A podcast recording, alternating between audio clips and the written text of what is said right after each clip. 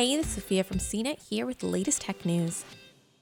The Reminders app on iOS 13 and iPad OS has been completely redesigned. It looks nothing like the version we've had since iOS 7, and to be honest, that's for the best.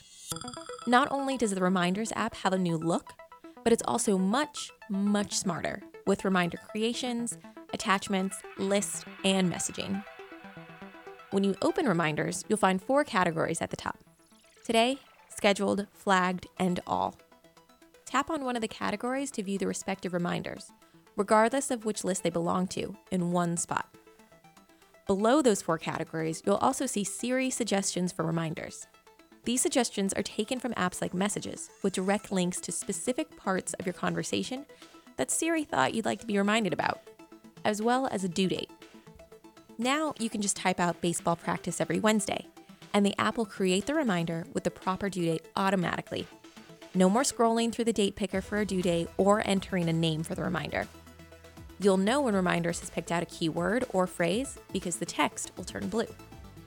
You can also now add attachments to your reminders. Scanned documents, photos, and URLs can be saved with a reminder, putting the information you need at your fingertips when it's time to complete it.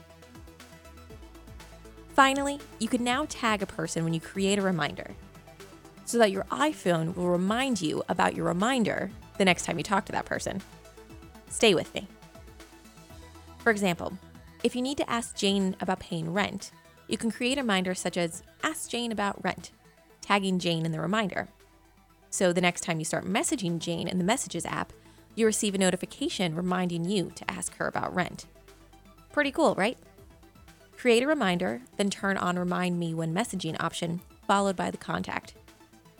But if all this sounds too good to be true, you're right, because there's a pretty big caveat. Some of the new features and reminders require iOS 13, iPad OS 13, or Mac OS Catalina iOS 13 is already out. iPad OS 13 will be out on September 30th, but Mac OS Catalina won't launch until sometime in October. So, if you absolutely need to access your reminders list on your Mac now, we recommend not selecting the upgrade option when it's prompted.